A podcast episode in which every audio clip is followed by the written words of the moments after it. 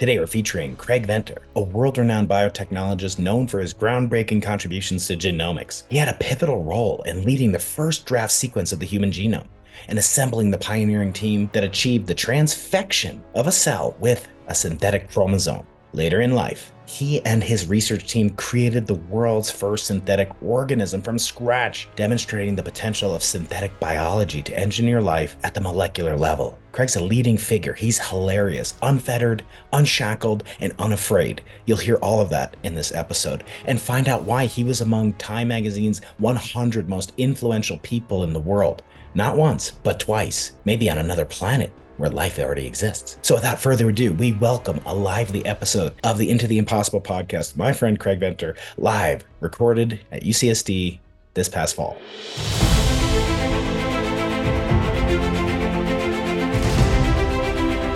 Any sufficiently advanced technology is indistinguishable from magic. Open the pod bay doors, Hal. Welcome, everybody, to what promises to be an exciting and lively emphasis on lively episode of the Into the Impossible podcast with none other than Craig Venter of many different fames, but we're going to talk about a couple of them in particular, including mapping the human genome. Craig is local here in La Jolla. He has his institute named after him down the down the road from our campus, and he's graciously agreed to spend some time with me. I'm going to run out of time before I run out of questions. Craig, thank you so much for visiting. Uh, my pleasure to be here and you're a proud alumni, son of San Diego, UCSD. And we're going to talk a little bit about how the campus has changed yeah. a, a, little bit. But sitting in that chair a couple months back was uh, Kim Stanley Robinson, who also goes by his middle name only as Stan. Uh, I don't know what it is with you famous, super famous, brilliant, uh, creative types. So today we're going to talk about a variety of subjects, including your recent book, The Voyage of Sorcerer 2 we're going to talk about what happened to you on Sorcerer 1, which is foreshadowing. Yeah. but first, we're going to start with a very simple, easy question, Craig, and that is the one posed by Erwin Schrödinger in the 50s in a monograph, a very slim monograph. And that question was What is life? Well, it's a book I recommend that every scientist read at least once. I've read it a few times. A few years back, I was asked to give uh, the only time somebody was asked to give the Schrodinger lecture other than Schrodinger in the same uh, hall under the same circumstances, it was, it was really an amazing experience. And because we've designed the first living cell, uh, that didn't happen in nature. People assume that I can answer that question, but uh, he tried to define it in physical terms, and uh, you know thought about things about the genetic code long before Watson and Crick. And while everybody was sh- sure that it was proteins, you know, he said it could be as simple as uh, Morse code. Crystal. Uh, and I was talking to uh, uh, Francis Crick about that. He goes, "Well, that was obvious to everybody." He was very d- dismissive of, you know, that, that, was hardly a unique notion, other than from protein chemists who uh, still refused to give Avery the Nobel Prize for proving that DNA was the genetic material. Cells are very dynamic changing second to second. But one thing is fundamental to all life, and that's the genetic code. If you take the genetic code out of any cell, any species, the cell dies very rapidly. The species dies. That's why we're so susceptible to radiation poisoning. It basically blows apart uh, the DNA structure, and you can't uh, continue to produce proteins and live. So, some proteins have a half life of seconds, some minutes, some hours, but they're not permanent structures. Mm. So every cell on our body is second to second constantly being rebuilt. Mm. So the genetic code is being read, uh, translated, and proteins produced on a constant basis. It's even coded in the protein how long they'll live and their degradation rate. So it's a constant synthesis, degradation, taking out the garbage. And so without the fundamental information molecule, there is no life. Mm. That's a good fundamental start. Mm-hmm. Cells, you know, have to defy entropy. They have to keep existing by creating energy. They take things from the environment. Uh, we have you know, hundreds of ways that different cells make energy, and the forms of life vary from things that live at 135 degrees centigrade down to sub zero temperatures. History of biology is it got defined in a human centric point of view. So, you know, we were the standard, so nothing could live out of 37 degrees, and we were the center of the universe. Um, we're not the center of biology. We may be the center of trying to understand and interpret biology, uh, but we're the minor species on the planet. Um, so, uh, key proteins in the membrane pump nutrients in, pump waste molecules out. But it's a dynamic system that, in my view, kind of spontaneously happens. Mm. Mm-hmm. And we're trying to see right now if we can get it to happen spontaneously. When we made the synthetic cell, we made a we wrote the genetic code and we developed a transplantation system where we could put that chromosome in a recipient cell that could read that code mm. and it read that code and then totally transformed that cell into what was defined by that code. Mm. So you change the genetic code, you convert one species into another. We're trying to now see if we can do that in a cell free system uh, to get spontaneous formation by having all the components together. So uh, that's a long-winded way of saying we can't define life yet. yeah, I've had on multiple people, including uh, Carl Zimmer, who from the New York Times and other other venues. I'm sure you've interacted with. I've had on many, many, you know, people discussing the origin of life, shadow biospheres, yeah. and everything, but never anyone who's claimed to create life. And it reminds me of this joke, which you probably heard before, but you know, a group of scientists from JCVI, you know, go up to uh, heaven and they say, "God, guess what? We've created life. We've created life in the in the lab. Uh, we can make a man out of dirt. And God says, "Oh yeah, well let, let, me see you. Let me see you do that. That's pretty impressive." And so the scientists you know, over there, they go outside, they scoop up some dirt, and God says, "Hold on a second, get your own dirt." you know, meaning that you know you're starting from from some base material. Now, yep. obviously, in the origin of life studies, again, there's almost no real well-defined kind of uh, uh, pathway or, or definition even of how the origin of life came to be. We'll talk about my favorite way, which only explains how life on Earth got started. It's called panspermia. We'll talk about that in a minute because yep. uh, I'm very interested in that and your thoughts on that and aliens and all sorts of cool, fun stuff. But the synthetic life, it's it's you know it's it's rare in a career that you have one ma- big hit. I mean, you've had hit after hit after hit. Talk about what was the genesis of that? Were you looking? Was there a sophomore slump fear that how do I top mapping that? First of all, you weren't. You didn't only map the human genome. You had mapped. You made the first complete genome map of what's the name? Just um, Haemophilus. Haemophilus. Uh, yeah, that, that was in 1995. So five years. Almost 30 years ago. It's coming up on the 30th anniversary. And, and that developed the tools that made me know that we had a new way to do the human genome. It was new mathematical algorithms mm-hmm. for assembling the genetic code from the sequences that we'd get. If we wanted to do that, if you started from scratch, and and you know we took you away we put you on an island you know with with with some collaborators brilliant people computers centrifuges pcr etc mm. how fast could you do it today so and how cheap could you do it yeah it took us 10 years writing the genetic code is very complex. The machines are slow. We had to develop error. They're not accurate, so we had to develop error correction uh, methods. You can only make pieces so so large in size, and so we had to make multiple of those and find ways to link them together. As you make larger pieces of DNA, it gets very brittle, so you can't pipette it or do normal things. So we had to take new te- develop new techniques of putting it in gels electronically and moving it around in the gels.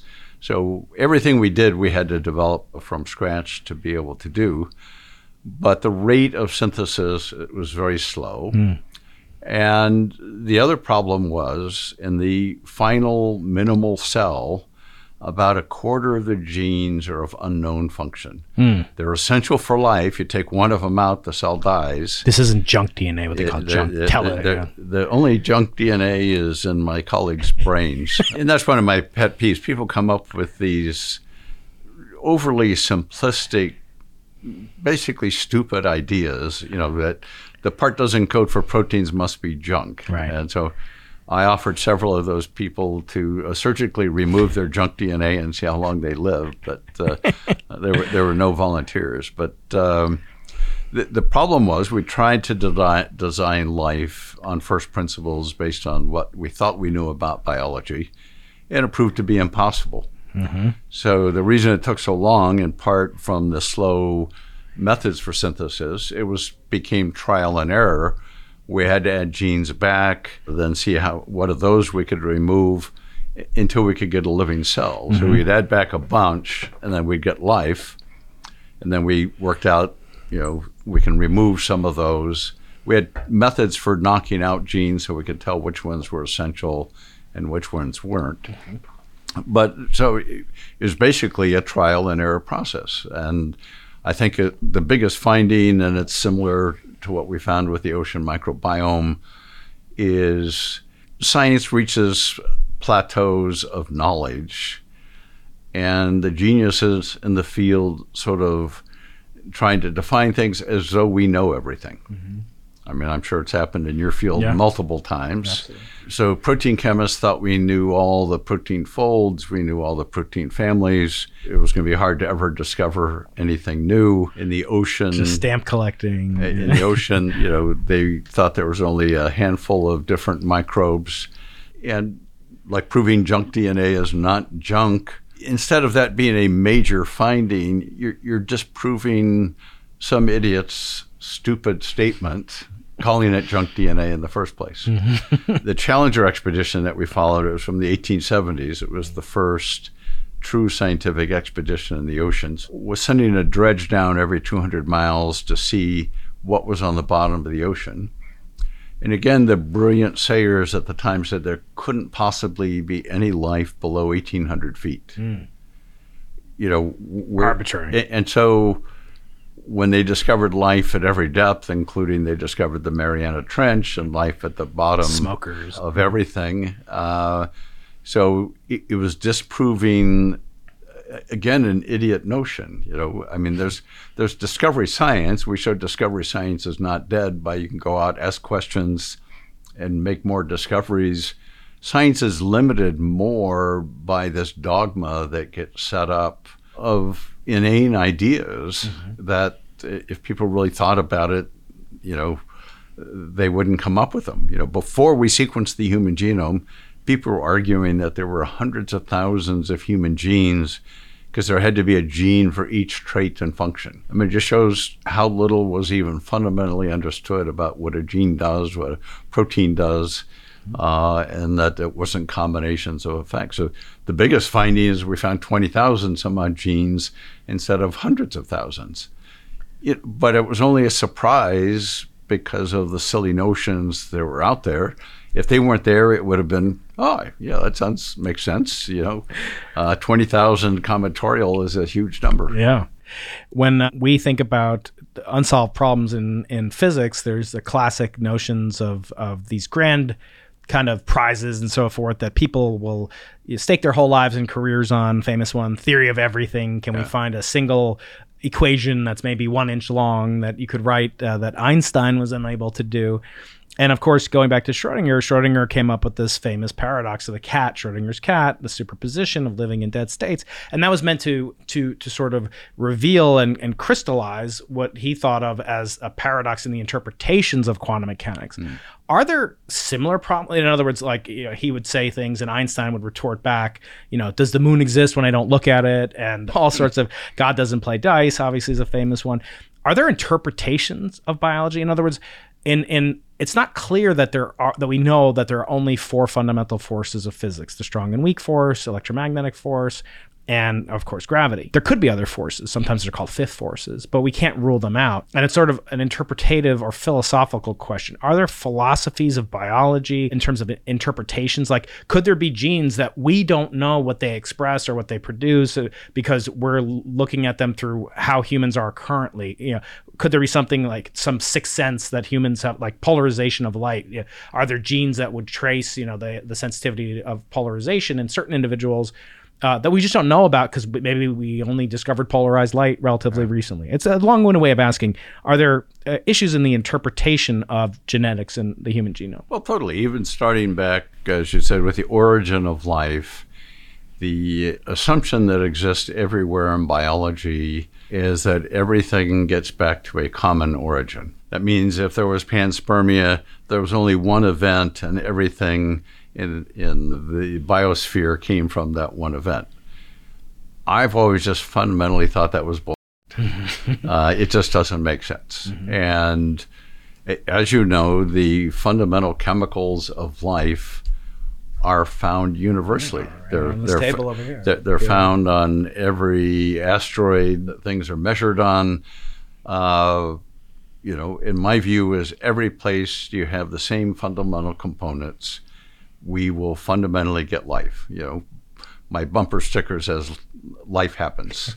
and so I think there were thousands, maybe millions of origins. Hmm. There's competition for these, but to assume there was a singularity event, uh, I think is just extremely naive. And What what is the most plausible in terms of the extant versions of, of not just origin of life on Earth, which, I, which is a huge problem to solve, and and we have Miller Urey is on our campus, literally a foundational experiment, which is you know not not currently accepted as I understand it as representative of the oxidizing and reducing conditions of the early atmosphere. it was a cool experiment. It's a very cool experiment, and that's su- super fun to, to talk about. But that would only, and again, forgive me, when I used to do biology experiments in high school, Craig, uh, you know, we'd get a frog and we'd have to dissect it, and my frog would like not even die. Like I, I was horrible in biology, so so I know almost nothing about it. But that would only solve life origins on Earth. But what is a plausible in your idea set of ideas for origin of life in the universe as a whole?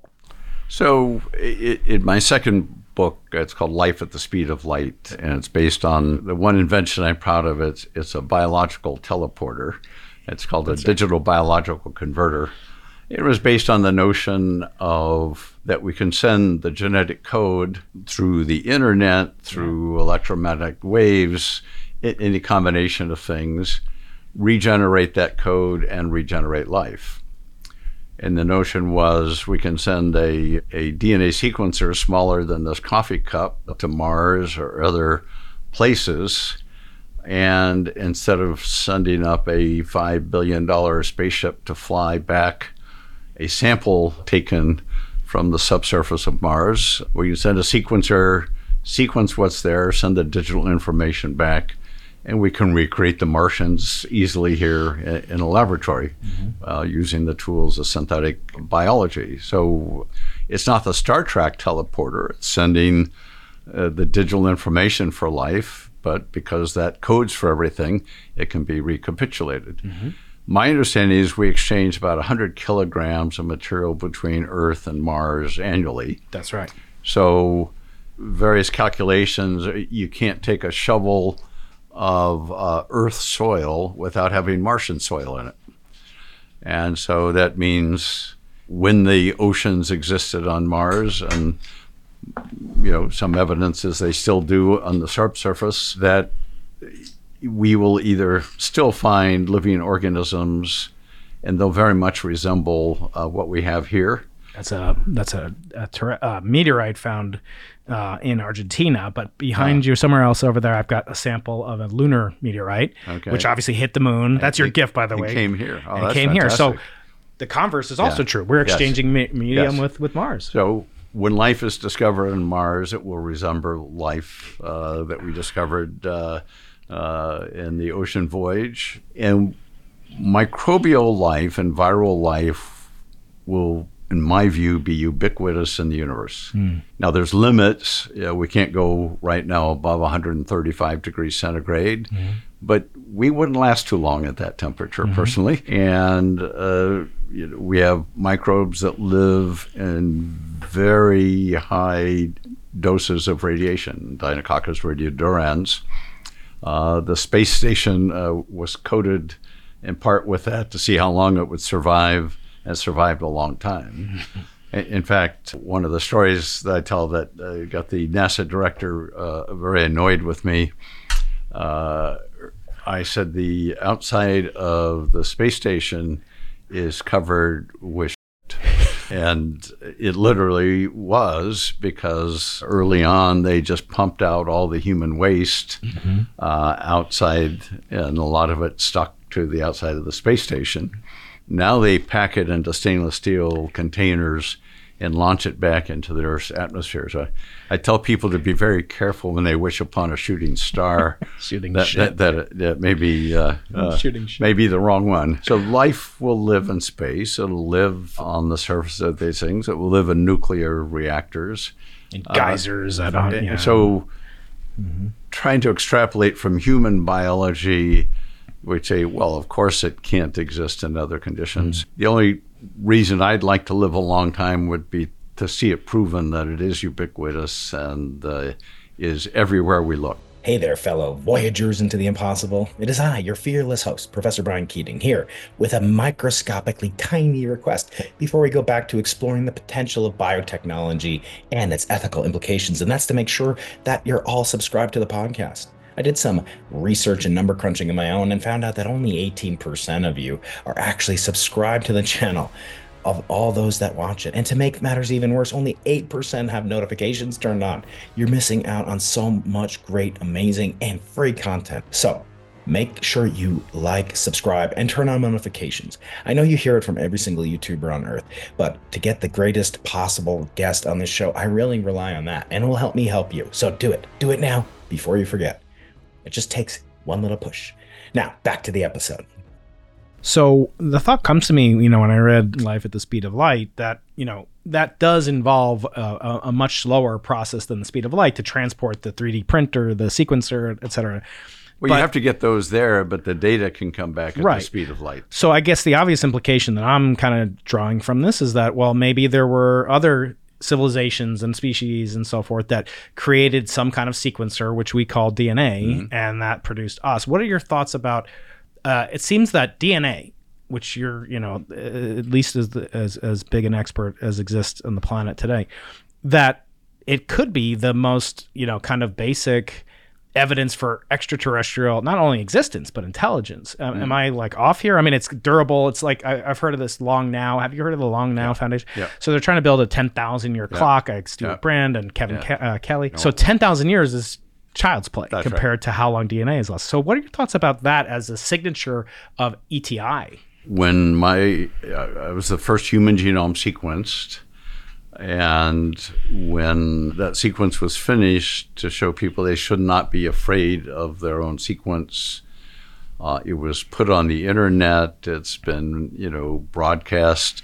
So um, my my genome's been broadcast into space now for 25 years. So you know, it, it, it, may come back, and you know, a, a a troop of Craig Venters may come back and land here because it can be recreated from the uh, sequence. Um, you know, but it's like human cloning. You don't get the same answer every time, other than in the uh, the basic structural and functional components. We're, we're still plastic individuals and can be modified, but and we're sending data into space constantly.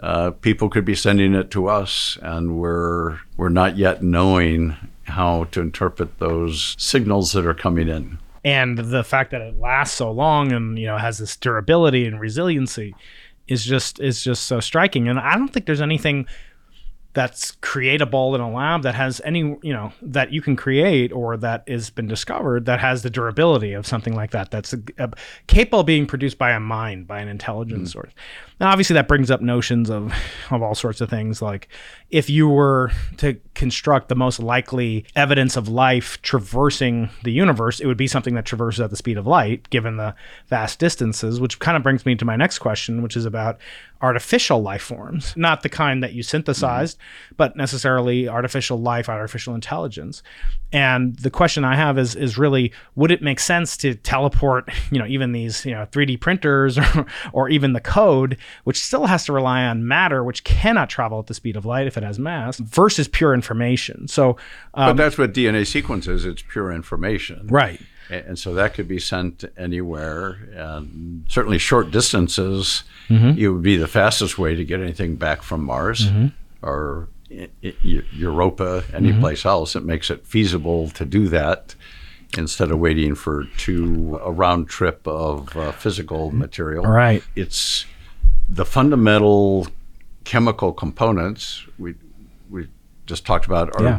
basically ubiquitous every place somebody looks. So having DNA form, RNA form, is extremely likely. And uh, w- once it forms, it can accidentally code for something or it can very specifically code for something. So in the first synthetic genome, we created a second code. It was uh, uh, based on Isaac Asimov's uh, uh, rules of robotics. We decided, being the first one to make a synthetic uh, organism, uh, that it should be watermarked to clearly distinguish it as a human-made organism, deep fake, versus otherwise it could really confuse everybody doing evolutionary studies, for example. So we created a code. You know, people have used ASCII code, but that creates problems. So we created a unique code that puts very frequent stop codons in. Because, for example, we could write your name in the genetic code with this code, mm-hmm. But without the stop codons, that could lead to a new protein, a toxin, something of very unintended consequences. What what is? Uh, I'm sorry to interrupt, but what would be the likelihood of that? It seems to me if I go into my friend's Tesla and I, you know, I start to, you know, play around with the code, almost anything I enter into it is going to destroy it. It's, it's less likely that it's going to produce, you know, something new and functional or, or just an old fashioned Dodge, you know, Wrangler or Jeep, you know, go in there with a hammer and start playing around. More than likely, unless, you know, do something cosmetically, you're going to make it irreparable and possibly non-functional. So, is that re- i appreciate the ethical concerns, but is that really probabilistically, you know, uh, likely? I, I, I, think there's a high probability wow. of that. You know, the uh, all the microbes in the environment are basically chemical warfare with each other. That's how we're discovering so many new antibiotics. Mm-hmm. Uh, so they they create antibiotics to uh, deal with these chemicals. They're randomly evolved from just you know the, the biggest drivers of evolution in the ocean are UV light and oxygen, and that's why there's so such a high rate of mutagenesis. When you're doing doing this experiment, 100 billion times, anything's possible. yeah, so that brings me to, you know, some of the questions that that naturally spring to mind. I mean, the the the potential for for novel uses of it incredible, potential for, you know, we just endured this, you know, 3-year pandemic, right? So, what are some of the concerns that you have beyond beyond the, you know, it could do something unintended? What about the intentional misuse of this technology?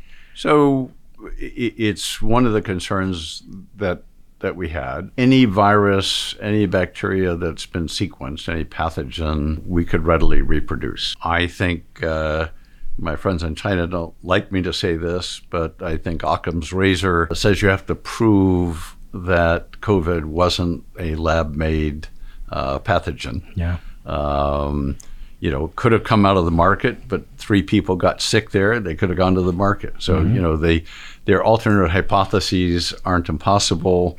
Right. Or they could have brought it to the market. it could have come from an animal, uh, but uh, NIH under Francis Collins' direction was funding gain of function research in this lab in China that we had no control over. I mean, it, it's the most unethical, thoughtless idea that I can imagine. Of, Sorry to interrupt, but I have to just get. Why was it done in China? Right? Because it couldn't. They couldn't legally get it to be done here. Correct? They couldn't do gain of function research. It was forbidden. They could definitely do it at CDC and the spacesuit lab where we grow Level. smallpox and uh-huh. everything else. And so, doing it in a lab where you have no control of the use or the outcome or the processes. The, the fact that three people got sick from the research there yeah. says something wasn't being done right because, mm-hmm. uh, uh, you know, in the, in the P4 facility at CDC, they grow the worst pathogens on the planet. And we sequenced the smallpox genome as part of an international treaty. Uh, it was growing up in the spacesuit lab, and they would only send us about a third of the genome at a time to sequence, so we would never have the whole thing. But uh, uh, it would be easy to recreate just from the genome sequence now. Mm-hmm. So we do have to be concerned with that. Um, people created the notion of designing new pathogens.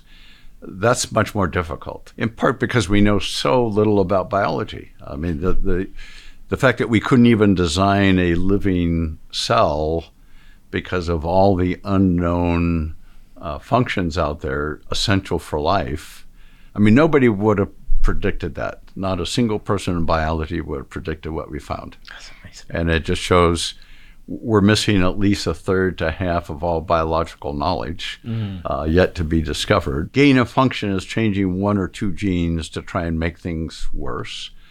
The Or so- not necessarily. Sorry to interrupt again, but but you know when I had COVID, I only had, I, I understand you had a terrible experience with COVID, but I had a benign, relatively benign. In fact, I lost ten. I dropped. I always joke. I dropped five pounds oh. from my double chin to my stomach. No, mm. I I lost weight. You know, I uh-huh. didn't have smell and taste.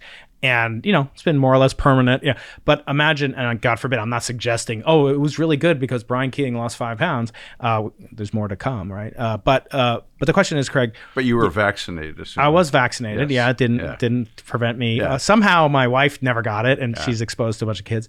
But the question I have for you is, there could be not just you know uh, there could be positive uses for gain of function, right? Not just negative or weaponizable. it's important for leading to understanding, but you got to do it under the right conditions and the right safety environment and places where you have control. I think there's reasons to potentially do it, but you want to do it the right way. With smallpox, which I got very familiar with, uh, not only sequenced the genome, but once I sequenced it, it was supposed to be uh, destroyed.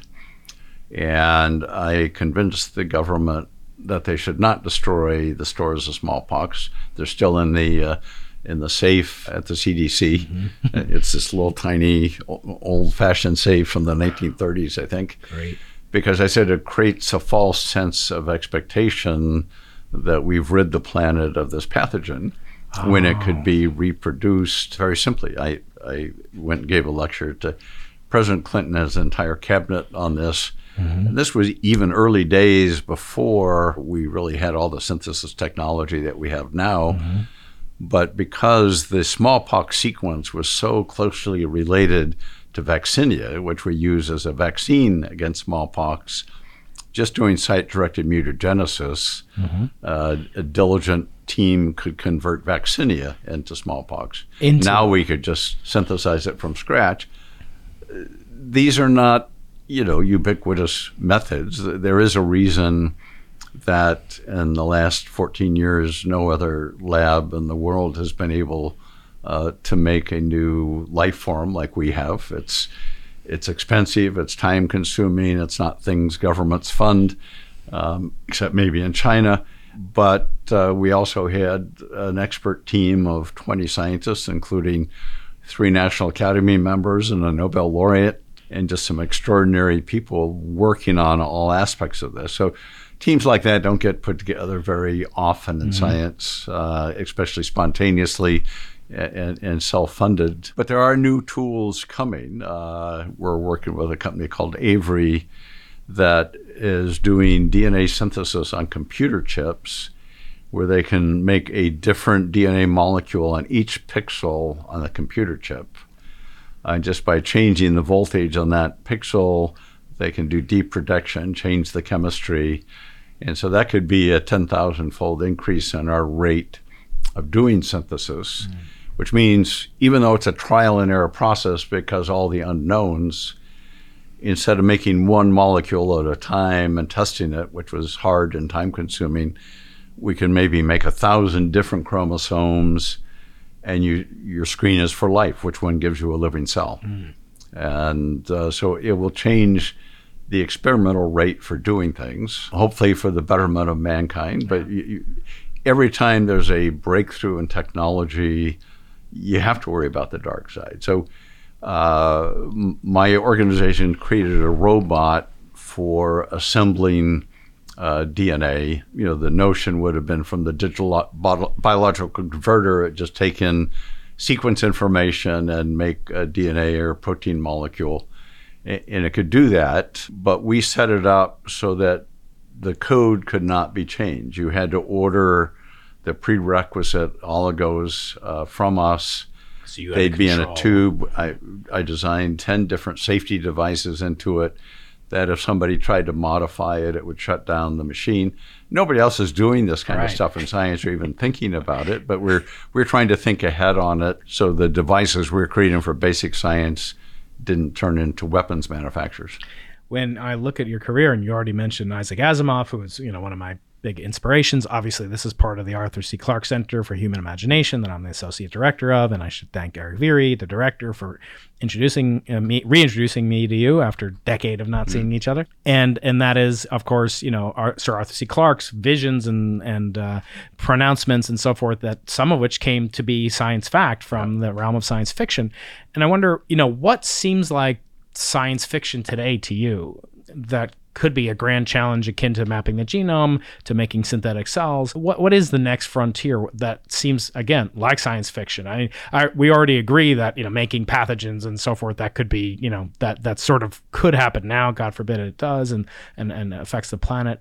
But um but tell me like what in your wildest dreams where where do you go from here? What's your what is a scientific f- science fiction fantasy for for biology? a brief interlude before getting Yeah. there. The, the same tools that are used for making potentially pathogens are being used for creating the countermeasures. So biological warfare wouldn't be a threat if we had a repertoire of antivirals, antibiotics, vaccines uh, to deal with it. and so we created the first, using the digital biological inverter, uh, the first uh, FDA approved synthetic uh, DNA vaccine. And it was made against a flu strain that was discovered in China that looked very uh, pandemic potential. Uh, the Chinese sequenced it and just posted it on the internet. We downloaded and made the virus in, in a week.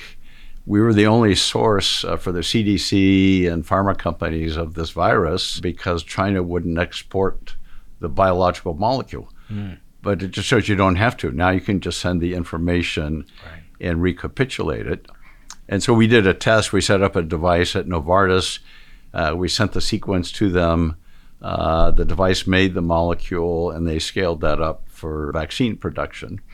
But everything that happened with the COVID vaccines were really modeled after our early success. And uh, uh, you can make large number of RNA molecules now, and and so our model with that, you know, contributed to all of us getting vaccinated uh, against COVID. Um, but to answer your question on on the, the long distance horizons, the short distance is going to be the potential for totally new industrial revolution of for example, all the microbes we discovered in the ocean, they make chemicals more complex than the best chemists on the planet can make.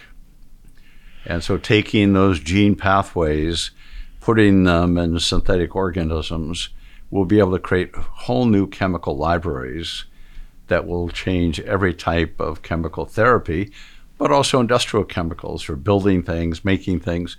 And the notion of this was developed for ideas on making things on Mars instead of sending everything up there, mm-hmm. because it's very expensive to build enough rockets to carry everything up there. So if you can get microbes to produce the building materials and the chemicals and the food substances, uh, that that would be the future. So I I think that's the near term future. I proposed because you know while I believe uh, panspermia has happened and is continually happening, we've already contaminated the moon. We've already contaminated Mars. You can't truly sterilize things here on this planet in a microbial world where there's viruses and microbes in the air just everywhere you are. You can't eliminate them. And so we've sent microbes to Mars. We've sent, uh, you know, people in poop to the moon. We're pumping things out of the space station. So we're, we're creating a version of panspermia. Every astronaut that goes up to the space station takes a totally different repertoire of the microbiome of millions of different bacteria with it. Uh, we've sequenced the HEPA filters from the space station. They're loaded with so much diversity and so much stuff. It's, it's just stunning. But I've argued that any astronauts going to future planet colonization, we should sterilize them first and give them a synthetic microbiome so we're not creating a set of new pathogens that would develop uh, in an environment. So those are sort of short term mm-hmm. ideas. Human genome engineering is an inevitable. Yeah. We're not ready for it now. We understand 1 to 2% of the genome at best. When you say understand, what do you mean? Uh, know what these genes code for, why you have the traits that you have, why I have the traits that I have. Mm-hmm. You know, we just had this recent discussion here about uh, uh, imagination. I have aphantasia, so I don't see any pictures at all in my mind. I only think in concepts. Mm. The person I was talking to only sees in pictures uh, and puts his world together through pictures. Wow. And we don't even know the simple basis of that because uh, NIH doesn't like to fund behavioral uh, studies uh, that lead to social changes on the human brain. So we're just not studying it. You can't understand bases of uh, what's called intelligence. Not that you know, but there's multiple Proxies, different types. It's, right. it's a spectrum mm-hmm. of, of, things. So we're at a still a very early stage of understanding. Mm-hmm. One method of survival of our species is going to be to engineer humans to live in environments that will be inevitable because we're destroying slowly the biosphere that we live in. So maybe it'd be uh, humans that can tolerate higher levels of CO2 mm. or lower levels of oxygen, higher temperatures, or higher temperatures. Once we we don't even have a preliminary uh, understanding of the brain. Uh, we think we do because we understand more than we used to, you know. Right. So that seems like huge breakthroughs, but we basically understand nothing, right. um, and we certainly don't understand the genetic basis uh, of how the brain is hardwired. So in inbred mice and rats, the neurons are in the exact same location in the brain, plus or minus a few microns. So all that's completely under genetic control. Mm. So we start out being hardwired, but we're also hardwired to be plastic and adaptable. Uh, that may sound like a contraindication, yeah. but you know, it, it's it's part of the design. Anti fragility, yeah. to, to, be adaptable, and and our our brains are plastic to a certain extent and can change structure and function, but we're not really studying that because we don't know what most of the genes even do yet. Mm. So uh, we have to increase our knowledge level before I would ever be willing to start engineering uh, the human genome to change humans. Interesting. Yeah, I kind of it's reminiscent of you know the mapping. We have a periodic table on the wall over here. I don't think I can cap- well, I captured the lanthanides. Yeah. Those those those are the noble gases. There there it is in the corner over there. You know, most of these were discovered by number, you know, in the last, you know, 100 years or so. And of course, many of them are important for life, but actually not as many as you'd think, right? I think the highest one that's has some uh, viability is like um, uh, there's some amount of copper zinc obviously is important but we i don't think we need cadmium or technetium etc so there's a lot of wasted iron's space. very important iron's very important but it comes uh, comes yeah. before copper yep. as i mentioned in zinc uh, there's a little arsenic and, and people have claimed they found arsenic life uh, that that went away pretty quickly yeah. i want to talk about an event i think it happened in 1997 you were um, considering leaving this company HGS and uh, going off on your own, it, it, meant a great sacrifice for you financially uh, in terms of uh, stock options, things you had vested, important um, uh, uh, investors and and relationships in the corporate uh, setting. And you talk about you know setting out to see to clear your mind. Yeah, it was not ninety seven. It was actually early two thousands. Oh, okay. I'd sequenced the genome. Yeah. I raised a billion dollars cash for 3% of a company with no revenue. I didn't get along. This is Celera? Or? Yeah. yeah. Uh, Celera had a parent company, Aplera, that was sort of a holding company, uh, a, a, very volatile uh, uh, Cuban CEO who only tolerated me because I was the only one who could sequence the human genome. But it, and I, I indicated to a board member that once I was done with that, I was considering going back to my institute because I wanted to keep doing basic research. He panicked. They decided it would, you know, if I left, the stock would crash. So they got the brilliant idea to fire me, uh, and the stock crashed even faster. um, but you know, went from the, the intensity of those years. You got an idea from the, the book. I was on the front page of a newspaper almost daily yeah. somewhere in the world. The world was watching every move. Uh, one thing I point out, there's thousands of reasons perhaps why I should have failed.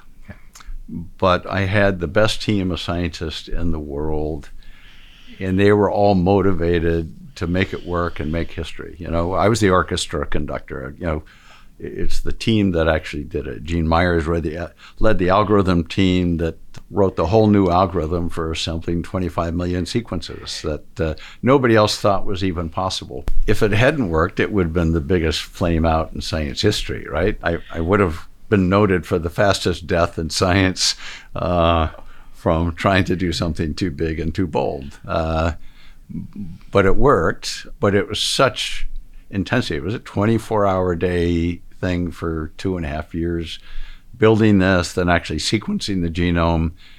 We didn't know the White House event was scheduled before the computer stopped the calculation to know whether we had a genome or not. Hey there, it's me again. Are you enjoying this incredible conversation with one of the most brilliant thinkers alive, Craig Venter?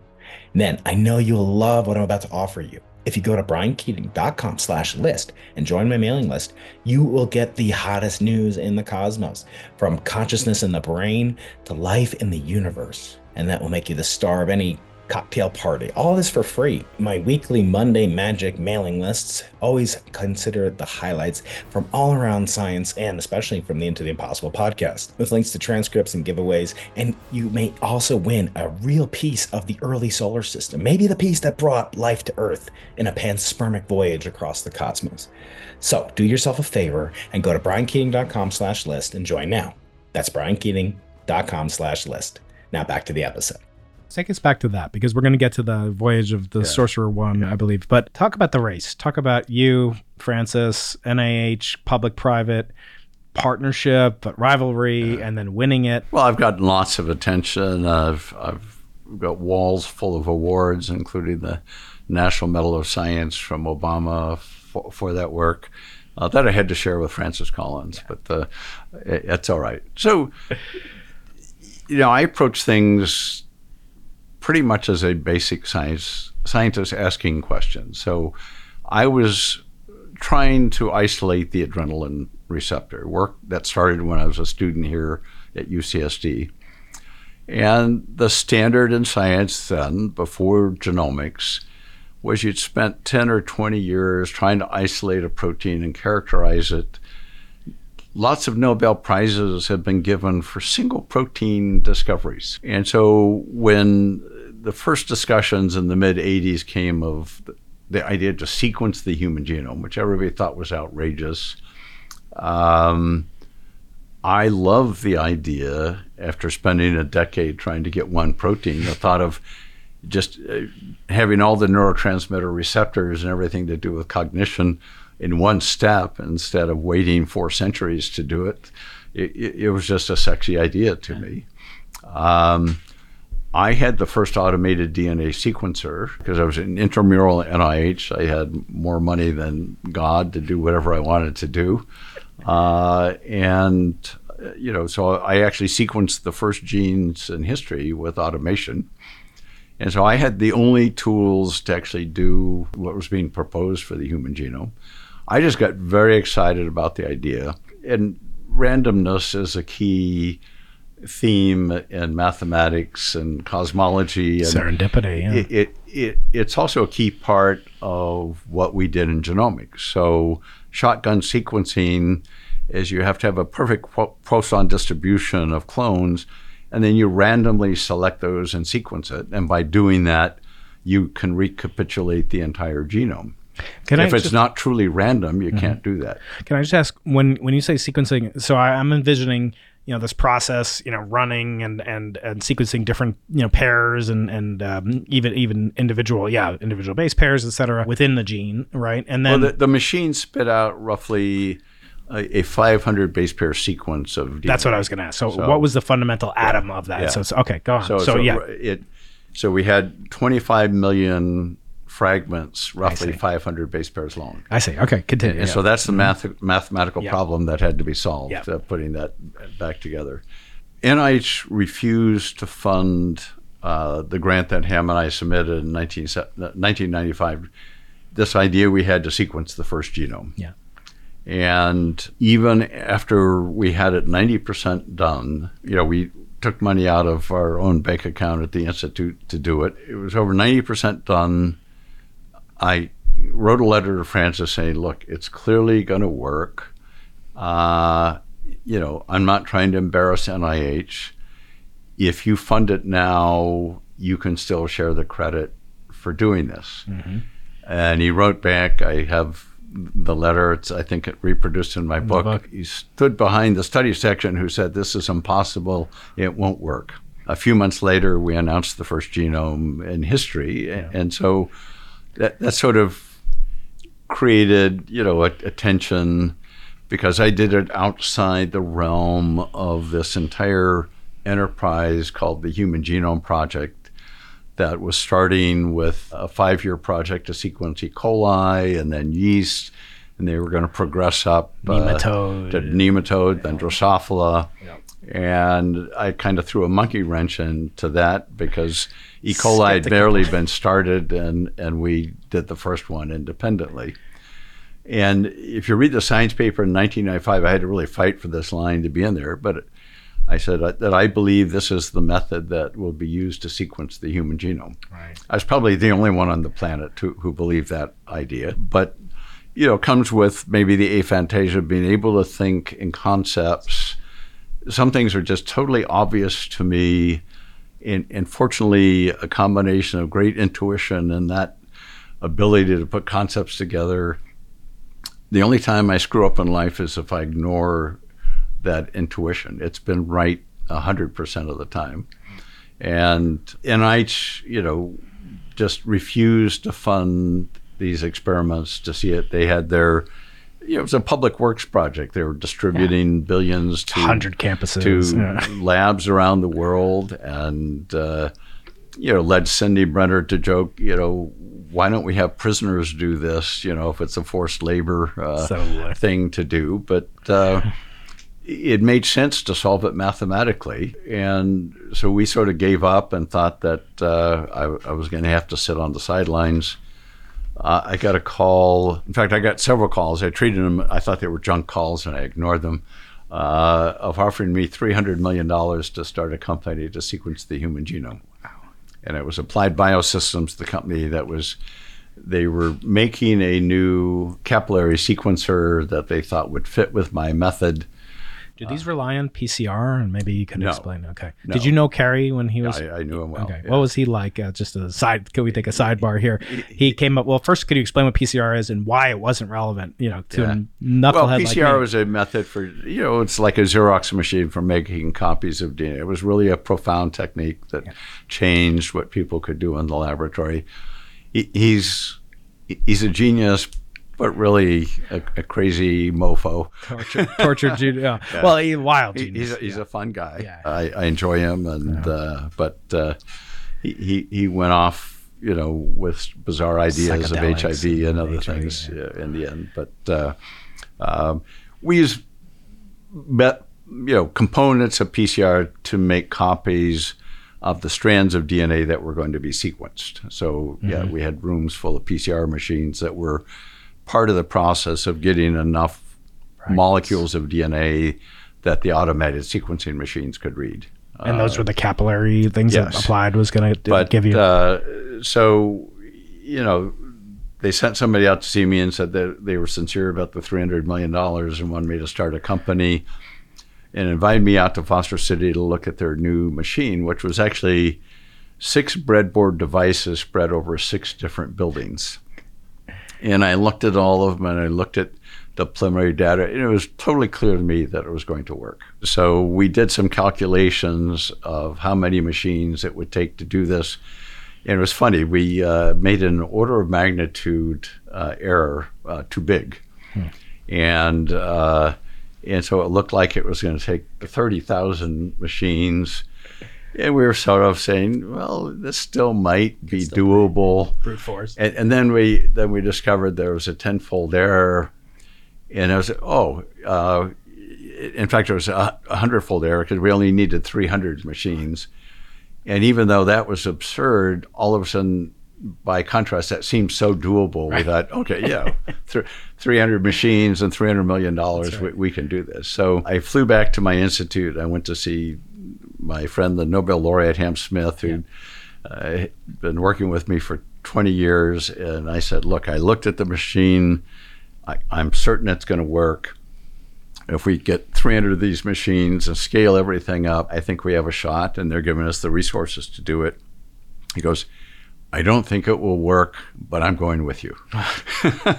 That's a shot, and, and, and, that was that's sort of how the whole team built. Of I, as soon as I announced it, we got a thousand applicants of the best scientists in the world, the best mathematician, physicists we had to build the third largest civilian computer in the world, uh, a whopping one and a half teraflops, which cost roughly $100 million to build. Uh, and now it's a few thousand dollar right. computer. It's kind of, kind of GPUs. Cool how, how, how fast things change. But uh, it, it worked because of the dedicated incredible team that I built. It, I don't think a te- team's been built like it before or after. Ham's complaint afterwards was uh, it was such a unique experience. Uh, we did it too quickly because yeah. we sequenced the genome in nine months, and then you know just gave the illusion that it was a simpler th- than things, it was. Right? Things ex- exploded, but so the intensity of this uh, was so much. When I was fired from there, it was just like going into a, a sensory deprivation tank, hmm. and uh, so I decided I had to do some recouping before deciding what I was going to do next. So I, I, got on my boat and uh, sailed down and lived in Tortola for several months, working on my boat and thinking of uh, ideas of what I was going to do. Uh, came back and and started uh, three new not-for-profit institutes. one to do the environmental work, one to do synthetic biology, and one to uh, build off the ideas off the human genome. Mm. And but uh, it, it, took that you know rebuilding period. Just you know after anything that intense, you know when you're in the press every day, hounded every day. Uh, the whole it was you know it was a very unique experience. Uh-huh. Doing the negotiation uh, with the uh, White House, when I agreed to do that, my colleagues hated me for it. Mm. Um, they were jealous, or no, no, no. Uh, my colleagues at at at Celera, oh. because we were so far ahead. Oh, right. Uh, why give up the? Why know, share the glory? And, and, scientists like Richard Lerner, uh, locally, I had a dinner with him. I told him what I was going to do. He he got viscerally angry with me. So people wanted me to embarrass NIH and the government for maybe not embarrass all the them. horrible things that they've done. Right. Well, they've certainly done. but but tell me, do you regret it? If you could go back, would you have done that? no, because it's the, the notion was, you know, trying to be publicly minded with this. I mean, emotionally, would that have felt great to embarrass Stick the hell out of them? That you know. Uh, we we did it with uh, a uh, hundred million instead of five billion, and we did it in nine months. My ideas got proven right, and the team got proven right, and uh, I knew that if I didn't make the compromise to do the announcement at the White House, that the following year or two, when they eventually finished, they would do that, and we would be totally left out of it. Right. It's like they say the third guy makes the money from the house. You know, yeah. the first guy loses all the money. The yeah. second guy still loses money. The third guy sells it. So, so it was a negotiated, you know, truce, but it was really based on what Celera was doing. And I would get calls every day, you know, as the computer run stopped yet, and uh, you know, because they were having to schedule all these dignitaries. It was on you know live international TV, Right. and know, we didn't have a genome yet. and- Sea change. Yeah, I remember that very well. I was at Stanford. but at it but it got it got down to a game of chicken in the end um, because I had to share my uh, speech uh, with the White House um, because it was going to be live right. television from the White House. Um, You're not gonna. and they uh, Tony Blair was going to be part of it because England was a, such a big part of the genome effort, and they sent me Tony Blair's speech, and it was just totally insulting, totally one-sided, praising the public effort right. and attacking this company that you know Greedy. intervened. Right. And- Venal business. And I called the uh, White House science advisor and said, "I- unless Tony Blair changes his speech, I'm not coming. Wow. This was the night before the White House event. and he said, You're asking us to change a foreign head of state speech. We can't do that. And I said, Well, I know you can and you will Right. uh, if you want me to show up. And they did. Uh, he called me at one o'clock in the morning and he goes, I can't send it to you, but I guarantee that you will be very happy uh, with the changes that he's made. In fact, I was. He changed it 180 degrees so that all the scientists in England were totally pissed off with Tony Blair because he was being so nice to me. But, uh, you know, but these games, you know, I mean, just shows the intensity of all this stuff. And, And in the uh, book, you talk about Francis, and there's there's a line that really resonated, shockingly so. You said something to the effect that he was more interested in the credit than the process or the money or, or anything, and that that really that's kind of haunting, you know, to to think that there are people doing the science and it is truly, you know, about them and about their egos and about their reputations and and you, you know, uh, you don't have to comment on it if you don't want it, but you did write it in the book. But, and, but yeah. as you know, it's that's the history of Yeah. science. There, there's been some of the biggest battles, even early on here at UCSD, uh, with some of the big areas. You can't work at these levels without having a strong ego. yeah. And so it's a question: what's what's the driving force? I mean, you want your ideas to be right, um, but we were still trying to do it in a publicly minded fashion. You know, we are taking private money. We gave the genome away for free uh, uh, to scientists. Uh, I had a chance to embarrass the, the government. My view is they were embarrassing themselves. So we agreed to share the credit, even even though it wasn't. Uh, so different scientists are totally motivated by different things.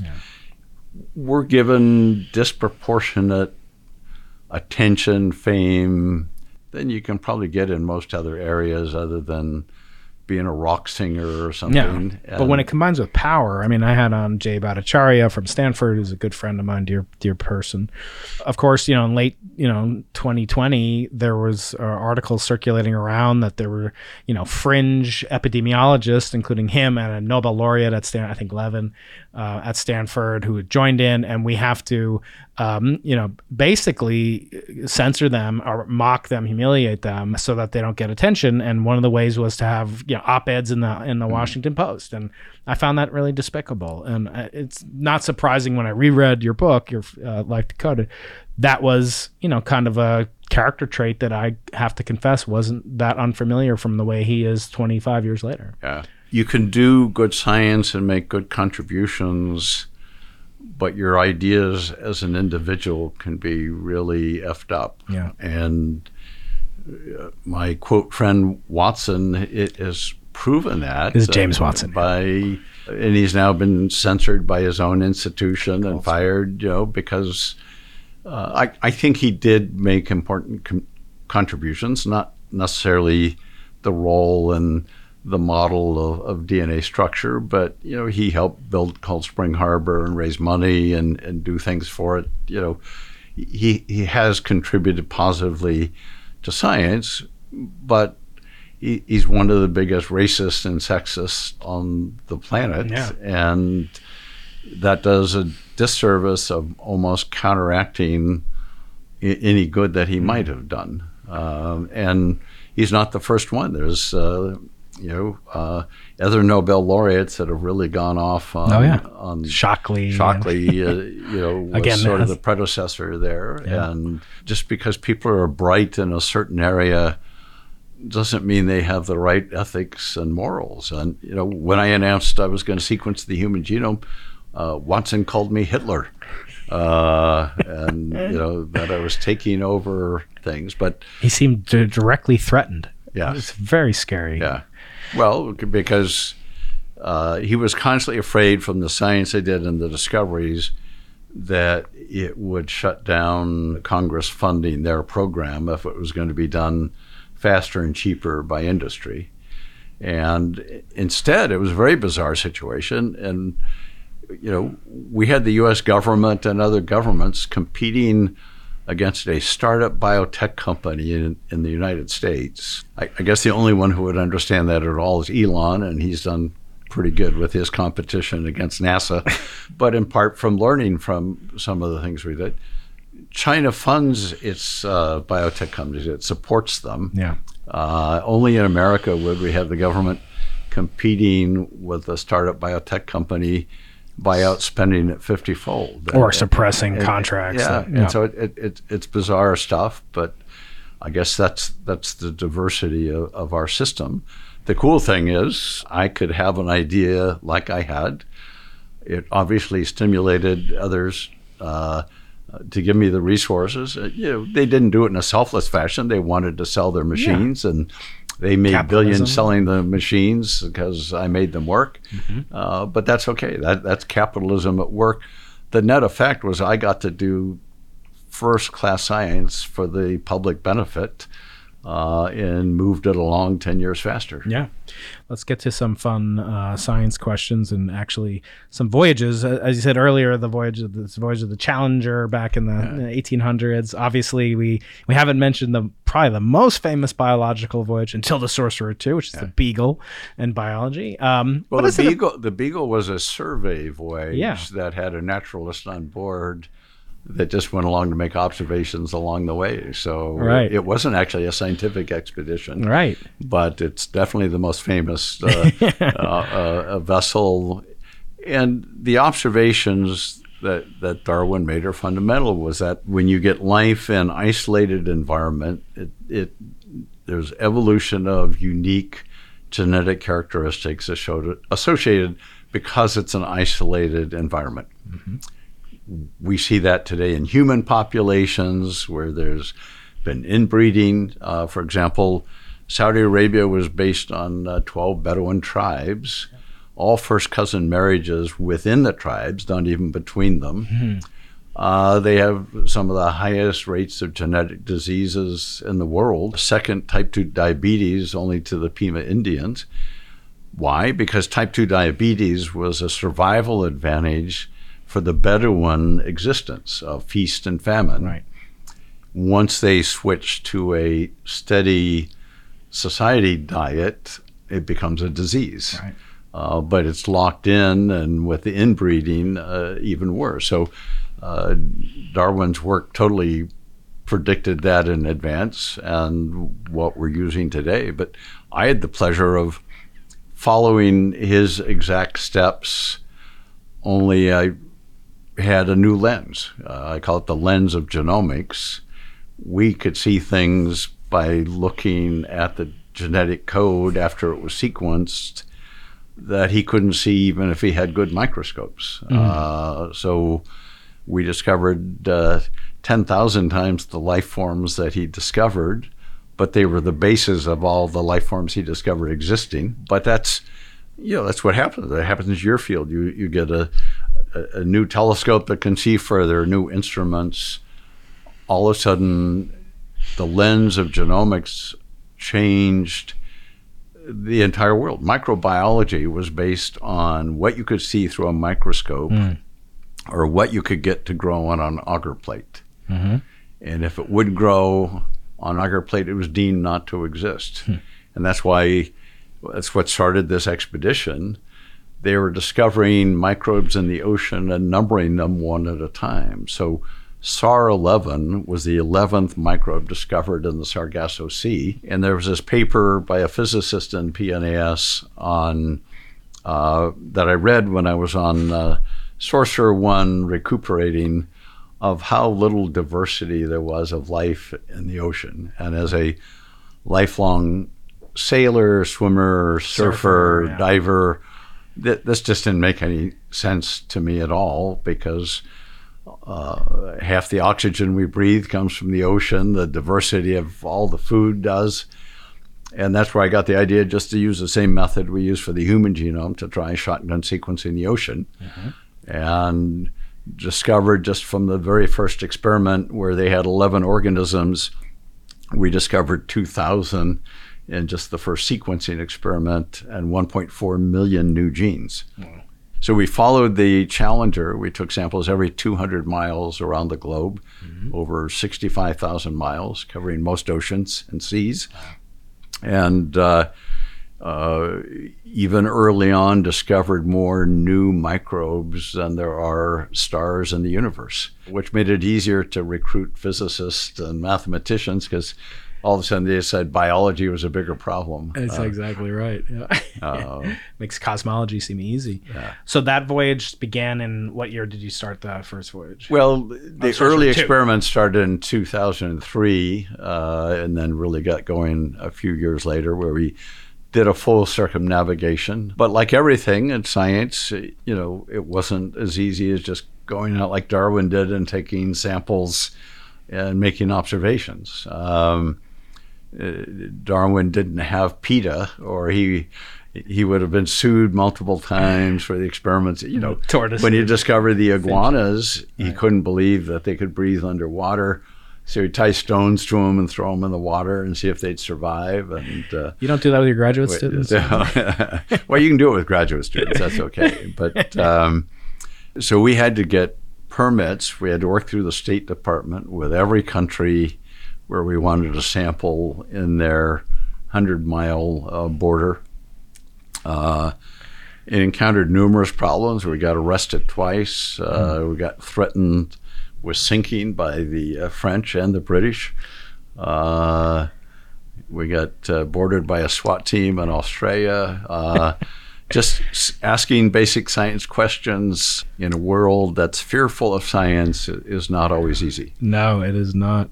Um, so, is there going to be a, a, next voyage of the Sorcerer 2 or maybe even a Sorcerer 3? What, what do we have to look forward to on the oceans?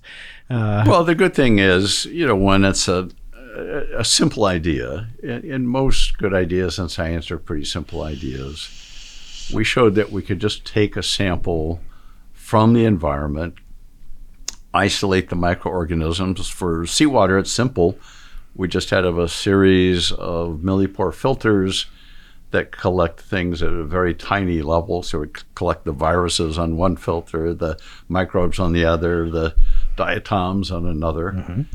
Uh, we just put the filters in the freezer until we could get to a port send them back to the Venter Institute where we shotgun sequenced everything on the filter. It's an idea now. There's been hundreds of mini and major voyages uh, copying this. Mm-hmm. Um, anybody listening, any kid can take a, a little vial, uh, go out to the nearest stream, lake, uh, river, ocean, estuary, take a sample, isolate the microbes, sequence them, and make more discoveries uh, than were made in the 1900s of mm. new organisms because we have that much diversity out there remaining to be discovered. Is there any way that they can actually you know, submit them for analysis unless they Well, uh, people have been putting more and more of these the public databases mm-hmm. and in fact it's one of the problems we're trying to solve with the synthetic cell. Most of the genes discovered by us and others are of unknown function. Mm-hmm. So we have now developed this catalog of biology on the planet without knowing the function of the majority of things that have been discovered. Mm. So we uh, we're in the infancy of science, not in a mature stage. Well, uh, Craig, this has been phenomenal, and there's much more to come. Uh, but what I love to do now is um, just end the beginning part of the conversation. I know you have a limited time here. I don't want to miss my audience questions. So what we're going to do is we're going to end the main episode of the channel, the conversation with, with Craig.